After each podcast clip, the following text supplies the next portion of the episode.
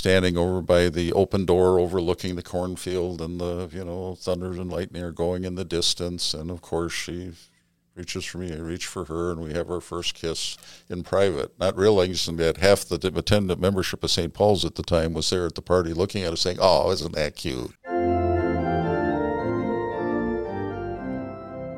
Welcome to Christ in All Things, a conversation about meaning and purpose.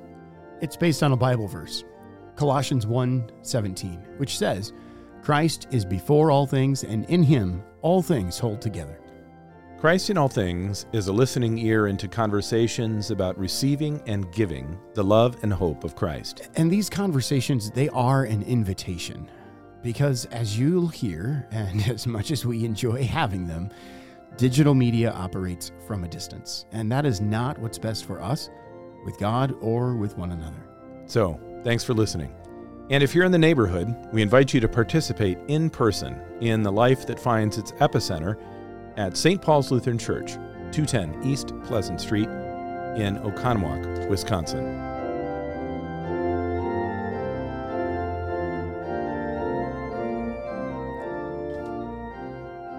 Welcome back, listeners, to Christ in All Things. Uh, it is our pleasure to have with us Glenn Robert Leidel.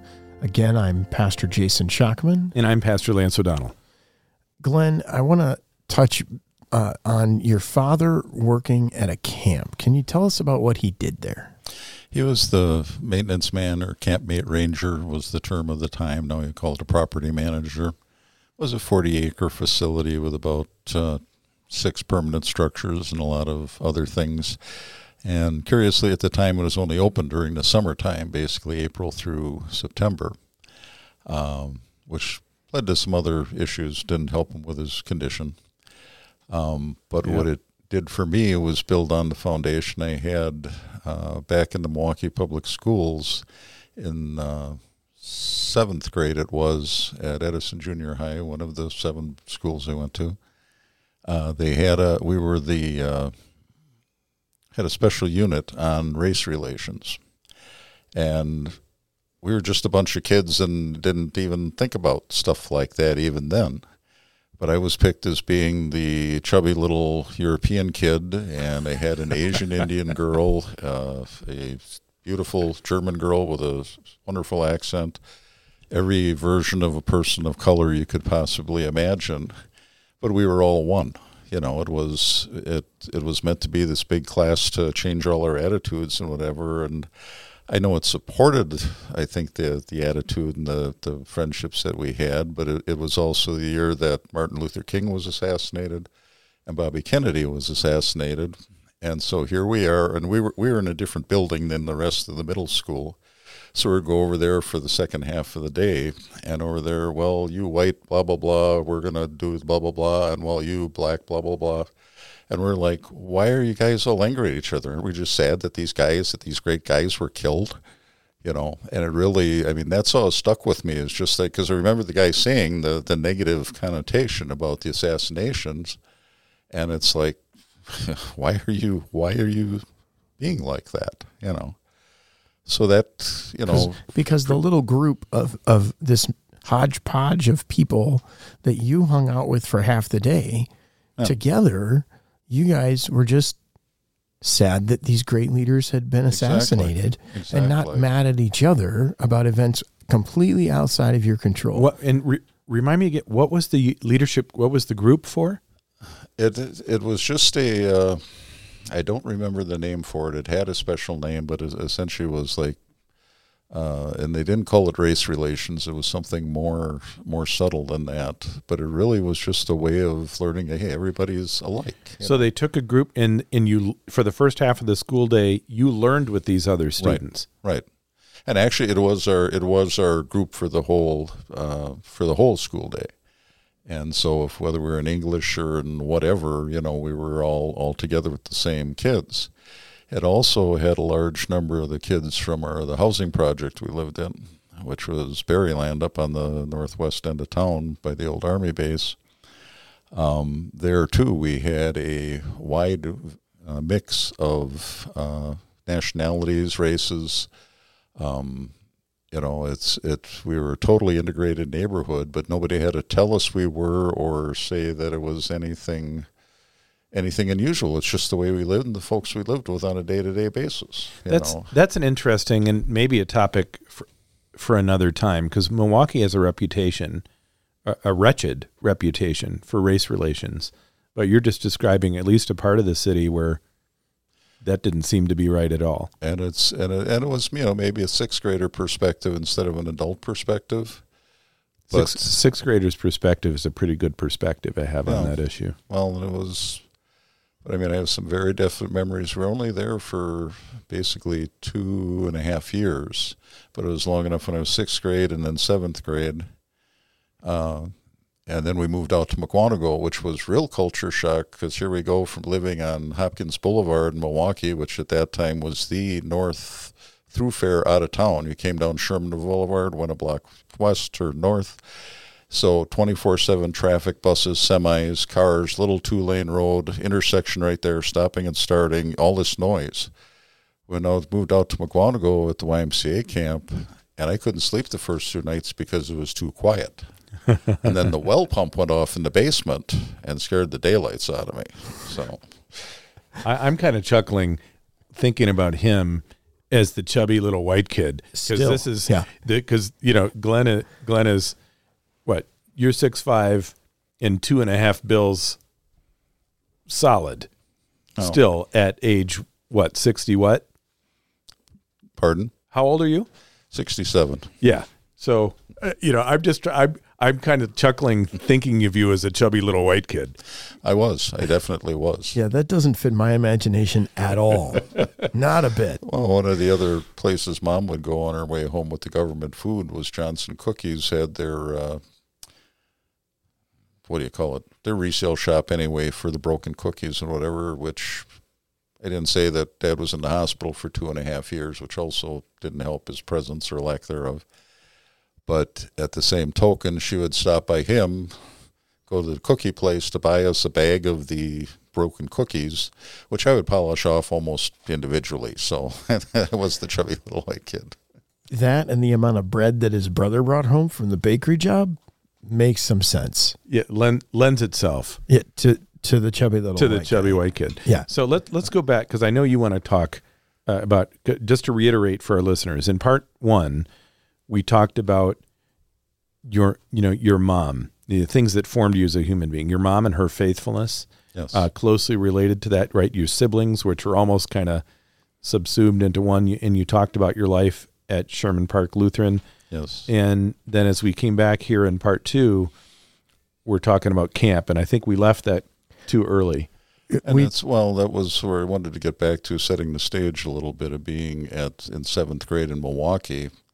Set me up for you know, didn't set me up for moving out to the country where I was a white kid and racism and was a real problem still, even in 1968, 69. In fact, it was a huge problem at that time in, in the in the rural areas. But our clientele at the camp, being a YMCA camp, primarily quote unquote underprivileged kids from Waukesha. We had uh, a large Hispanic population, a large black population. Plus, you throw in a couple exchange counselors from Finland or Germany, and then a lot of staff members who, which was was thinking about this. A lot of these guys, we had a couple of the staff members were who were vets who came back from Vietnam and came to work at a children's camp which you can go all sorts of places with, but I mean, all good. I mean, they never were a problem, you know. But I think of how I should have talked to them and found out more about what was going on. But at the time, you know, and, and even now, if they don't ask, you know, if they don't tell you, don't ask, type of thing. Yeah. But then there was was also the uh, the very liberal college kids were the, the majority of the staff, and most of those very li- liberal college guys played guitar to try to impress the girls at camp. So of course I had to learn to play the guitar, and I you know taught myself. Because that's an important life skill. Pardon? Learning how to impress the girls is an important life skill. That's why I learned to play the guitar. Uh, it didn't work, you know. So for me at least, yeah, my but, wife uh, didn't marry me because I played the guitar. Well, I don't know. You you know you bagged you bagged Linda Egg- Eggers, or as it were.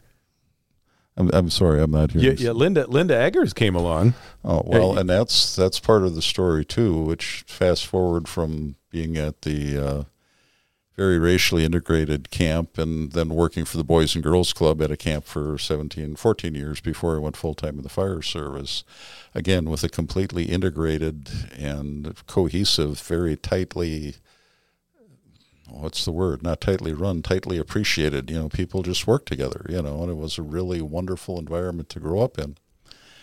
But then in uh, it was actually the year that yes, 1973. They were planning the youth gathering for St. Paul's, and I was going to uh, Good Shepherd East Troy at the time. I came up here with Pastor David Rates to help coordinate. I was the leader of the youth group down there. We had like eight kids, you know, and we had a meeting right in the room right over here, 50 feet from where we're sitting. And this really stunning young lady came in with her dad. And I'm like, whoa. And, but okay, yeah, we're here for, you know, to set up the youth Yeah, gathering. we're here for church stuff. And now and now you can't concentrate. Exactly. Nope. Yeah, see, and it's, it still does, you know. But then the the sad point was her dad, my future father-in-law, unbeknownst to me, had excused himself because his brother just passed away. And so he left, and I saw the beautiful girl. I went back to Mukwonago, and you know that was the end of it. You know, until when uh, I started working for the camp, uh, Camp Whitcomb, And how old were you at that time? uh, would have been uh, eighteen. So you were in high school. I was I graduated. At, Had just at graduated. Seventeen. Okay, and you ran into Linda here at St. Paul's in Oconomowoc when you were Yeah, working with your pastor from And I was- Waukesha. and then I was I was working at another camp, well, at Camp Whitcomb in Merton, and uh, then since I moved up this way, my sister had moved up this way. My parents went out to moved out to the Union Institute. My dad became the property manager out there on the other shore of Lac La Belle. So we started coming to church here, and uh, again, I start seeing this really beautiful girl come wandering through now and then, and you know, never would say anything, of course, because I was too shy, she was too shy, and you know, and you know, my uh, father-in-law, bless his soul, would stand there and talk to my dad, and you know, I'm having trouble believing Glenn Leidel was too shy. you, you never know. The- what- but uh, so, so t- before we get to the story of how you and Linda ended up dating, uh, I want to pause with this beautiful girl walking through the picture and return to something that Ray taught you Yes, because I think this is going to pop up here. Uh, you said that you learned from Ray whatever you did, whether it was catching fish with your bare hand or going about a task, do it with authority. correct. Uh, how how did that lesson play out in taking you from camp to the fire service? And when along the way does Linda join this story full time? Okay, well, it's it's just I've always had a tendency to be if there's a problem, I want to fix it. Uh, it's just my nature, nature of maintenance work. Nature of maintenance work is to you know if something breaks, fix it or have an eye and look at it and fix it. Um, but the the do it with authority part came in with you know don't do it halfway, don't skimp you know, if you don't know how to do it, learn how to do it. The other thing Ray had said, if anybody will educate you on any topic, especially if they'll pay you to go to school, you know, do it, you know, and that it's learn as much as you can from as many different people as you can. And he was a big one on, on encourage, encourage me to keep going. He was the one that was one of the pivotal people in making me take the full time position in Oconomowoc because here I was living in Merton at the time, had a nice house, was a rental house, you know, had a nice house, place to raise the kids, but I felt my future was in the fire service. But, you know, it's hard to leave what you're comfortable and familiar with and step into something totally new, especially going from being a, a paid on call firefighter volunteer to full time and now having, you know, uh, all the other people under your under your command.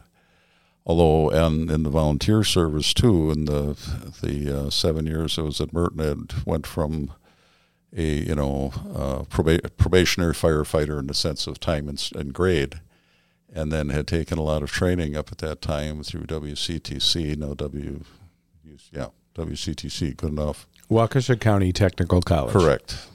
And uh, anyway moved to uh, when I went full time in the fire service, so I still had those misgivings. And Ray was one of the ones saying, you know, uh, you don't, you know, don't sell yourself short. Go for it. You know, was the encourager.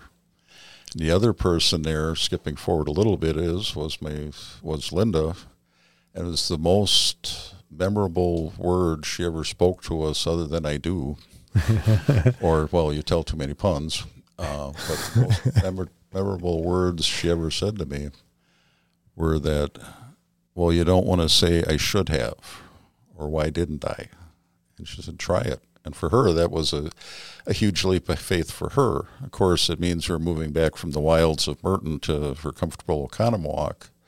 But that was one of the other funny things when we were first married. We lived out in Eagle, in very rural Eagle. Our closest neighbor was a mile and a half away and yet it was uh, a beautiful place to be to be uh, living, a beautiful place to have our, two children in. And then eventually that job ended because they sold the camp, and we moved back up to Merton, went into the fire service, and that's kind of where it goes from there. But you know, with Ray, it was do it with authority, get all the education you can, and uh, you don't want to be saying, "What if you would have?" You know, or I should have done that. That was the, I think, the, the three piece of advice from him. So, at what point between camp and camp and fire service in Merton does Linda join the picture full time? She would have been in uh, 1976. We got married on the bicentennial year, June 27th, which was my birthday. I figured if I ever forgot. Okay, you're sk- you're skipping ahead because you you ran into this beautiful girl, uh-huh. and then you ran into her again, but you were too shy. So how did this happen? Oh well, we we started playing. We had moved to Oconomowoc. Uh, I should say my folks did. We started coming to St. Paul's. I was still living at home, so to speak, when I wasn't at camp during the summer. And so I come to school, and again, this beautiful girl comes floating in and out of my my world here, and my dad's talking to her dad, and I don't know it. And in fact, I thought that she was her friend Sandy, who was also a nice young lady, but didn't have my eye on as much at that time, honestly, you know. And uh, we got involved in the in the uh, Shouts of Glory at the time with Connie Schneider and Dan Wallace, uh, Gary Gerlach. Um, I think those were the principal uh, players at the time. And then, oh, would you help me buy a guitar? Sure, let's go buy a guitar. So I helped her buy a guitar and yada yada. And fast forward uh, about six months to uh, her folks' 25th wedding anniversary. And uh, it was the last day of camp, coincidentally. So moving all my earthly possessions in the world home in the back of my open back pickup truck and there's this huge thunderstorm coming and it's like well if i hurry now i can get home to oconomowoc and park it there but i really didn't want to go to this stupid 25th wedding anniversary for some people i really didn't know you know never thinking that my then to be future wife would be there and uh, anyway it never did rain, but it did run back to, to Oconomowoc. My mom said, as long as you're here, you might as well come with, and it's okay if I have to. And uh, we get to the old Concord house out in Concord, and it was like something out of a movie because there could have been a thousand other people there, which there were. And I see this vision of beauty literally floating across the floor at me, you know. And uh, from that moment on, I knew that uh, that uh, she was going to be my wife, if she said yes. If she, and then she did. Yes. So how did you ask her? Um, in her folks' basement, very romantic. And basically said, "Well, when we get married next year," and she said, "What?" And I said, "I never told anybody else that, but uh, you know." But then we we went upstairs and asked her parents' permission, and her mom had to sit down and fan herself because she was so uh, uh, taken aback by it. And her father said, "Well, sure, welcome, son," you know. but that was Paul, you know. And Paul was a stonemason and had enormous hands. Yes, a, Yeah. a working man's mason's hands. His would make mine. I could hide mine inside of his. Wow. So, you know. But it was, uh, yeah. And then there was, and everybody thought there was something going on because we were uh, got married so quickly right afterwards. I mean, it was totally innocent, totally above board, and uh, our uh, big thing of the night was, you know, it's we're all in love and all this, and we're standing over by the open door overlooking the cornfield and the you know thunder and lightning are going in the distance. And of course she reaches for me I reach for her and we have our first kiss in private not realizing that half the attendant membership of St. Paul's at the time was there at the party looking at us saying oh isn't that cute you know? so she's going to kill me for saying it on the air but it's too good a story though but from from then it was uh, that would have been in August and then we were married the following June And you were how old at the time? I was was on my 21st birthday, and then she would had. Uh, And she was how old? turning 20. Okay. Yeah. So you got married on your 21st birthday. Yes. Yeah. Boy, yo, I thought I picked an anniversary that'd be easy to remember and hard to forget, like hard to mess up how many years I've been married. Right. Th- this guy just picks his 21st birthday. So That's not bad. Yeah, good thinking. Yeah. So you said, "Mom," going back to recap. You know, mom and your and your siblings. Sherman Park Lutheran. Your brother-in-law Ray. Um, what's you had you had another one there. yeah, the biggest influencer, especially in my faith journey, was indeed Linda. Yeah. There was a time when I had fallen away, and uh, I was using my job as a reason. Actually, my avocation as a firefighter. While I'm on duty, I can't go to church today. I could have taken a different day on the schedule, but I didn't. And uh, at any rate, she stuck with me, and she said, "Well, if we, you know, because it was too far to drive from Merton to Oconomowoc, and it is if you're going to be on duty." She says, "Well, Divine Redeemer's right there, and you wouldn't be out of your area then." Okay, so that's when we went to Divine Redeemer. There were some family things going on in the background at that time too that were were contributing. But uh, when I realized that that I was using work as an excuse to not go to church, that's when I started thinking about it too. And the other driving factor there was the public schools in Merton, where kids were going, were going with the free to be you and me, which is basically woke, 30 years removed. And going You- on with You mean there's nothing new under the mm-hmm. sun? no, Huh. no. I read that somewhere. I, yeah, I think I've read that somewhere before. But it uh, and, it, and, it, and it's scary because it was happening even back then.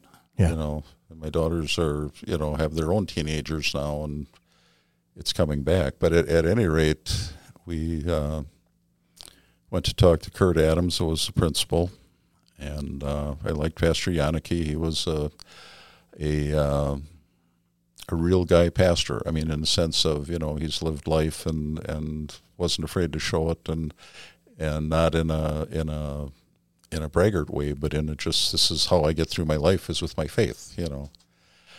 And long story short, we talked to Kurt Adams, the principal at Divine Redeemer, and at the time I was still working for the camp. was a very modest paying job. You know, I had housing provided and so forth, but it's still very very modest cash wise.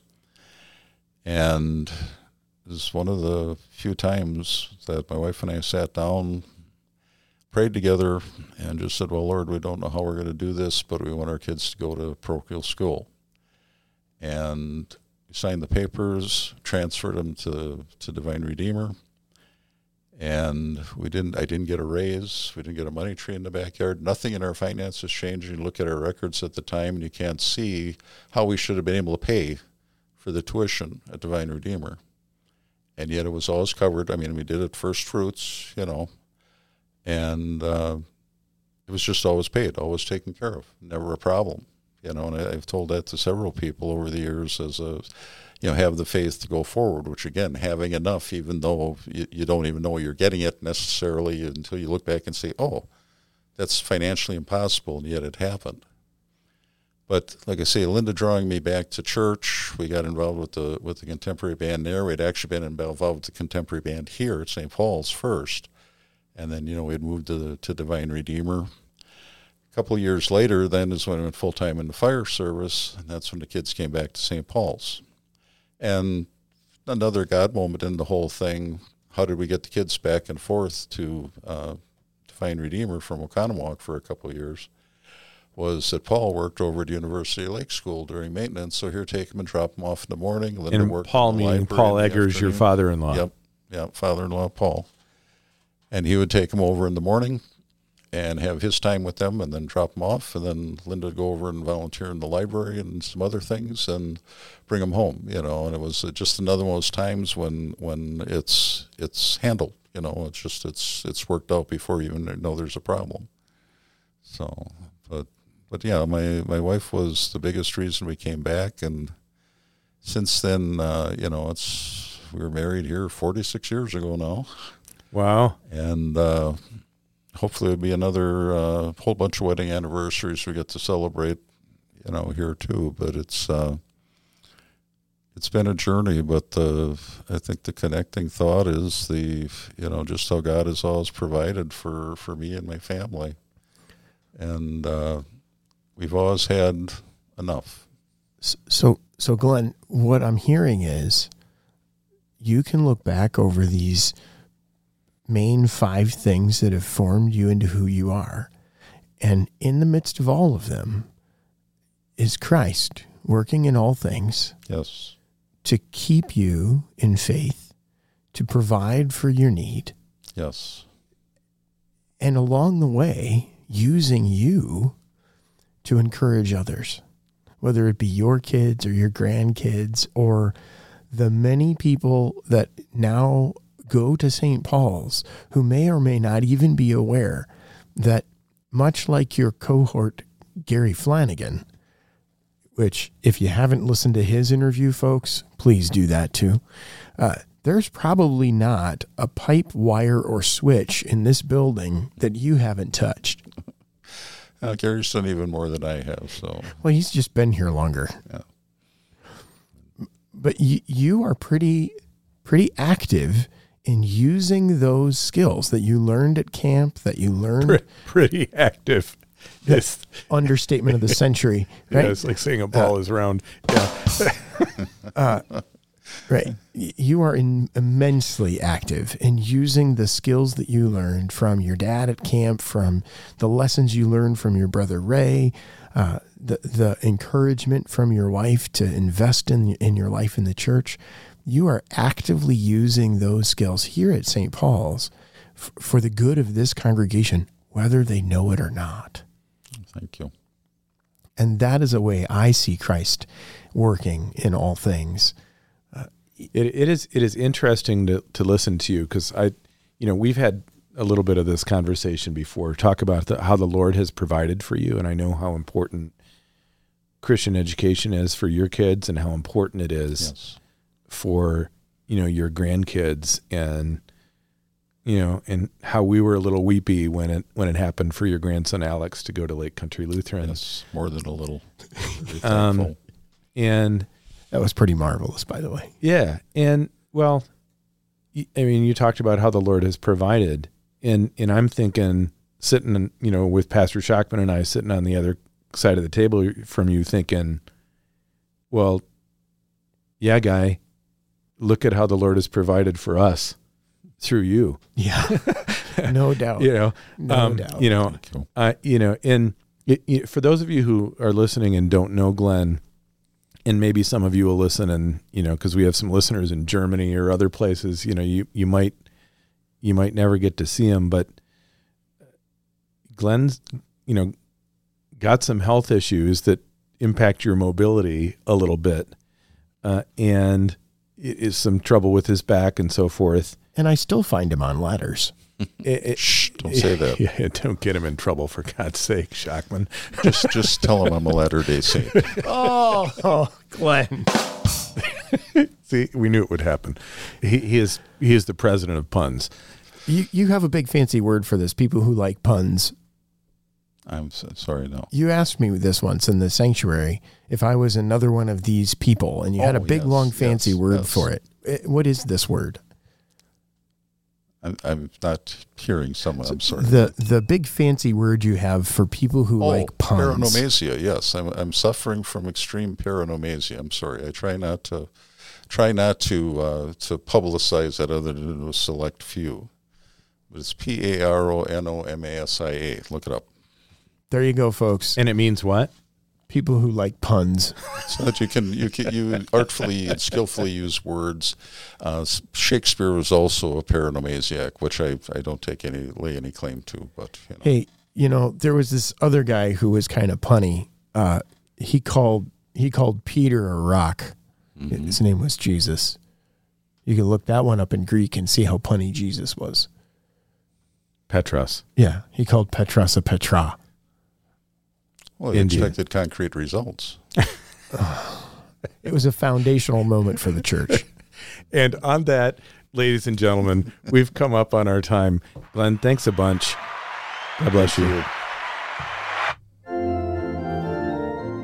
For show notes and other information about this or other episodes of Christ in All Things, visit christinallthings.org. Comments may be emailed to comments at christinallthings.org. To support Christ in All Things, click the donate page at either christinallthings.org or splco.org. In thanks for a one time gift of $100 or more, you receive a pair of nerdy blue light blocking glasses with the Christ in All Things logo on them. Pastor Schockman loves these. That is so not true. Patrons who subscribe for a monthly gift of $20 or more will have early access to the show and receive some on air clapping, as well as a pair of Wisconsin made Christ in All Things hiking socks. Gifts of $1,000 or more will receive thunderous on air clapping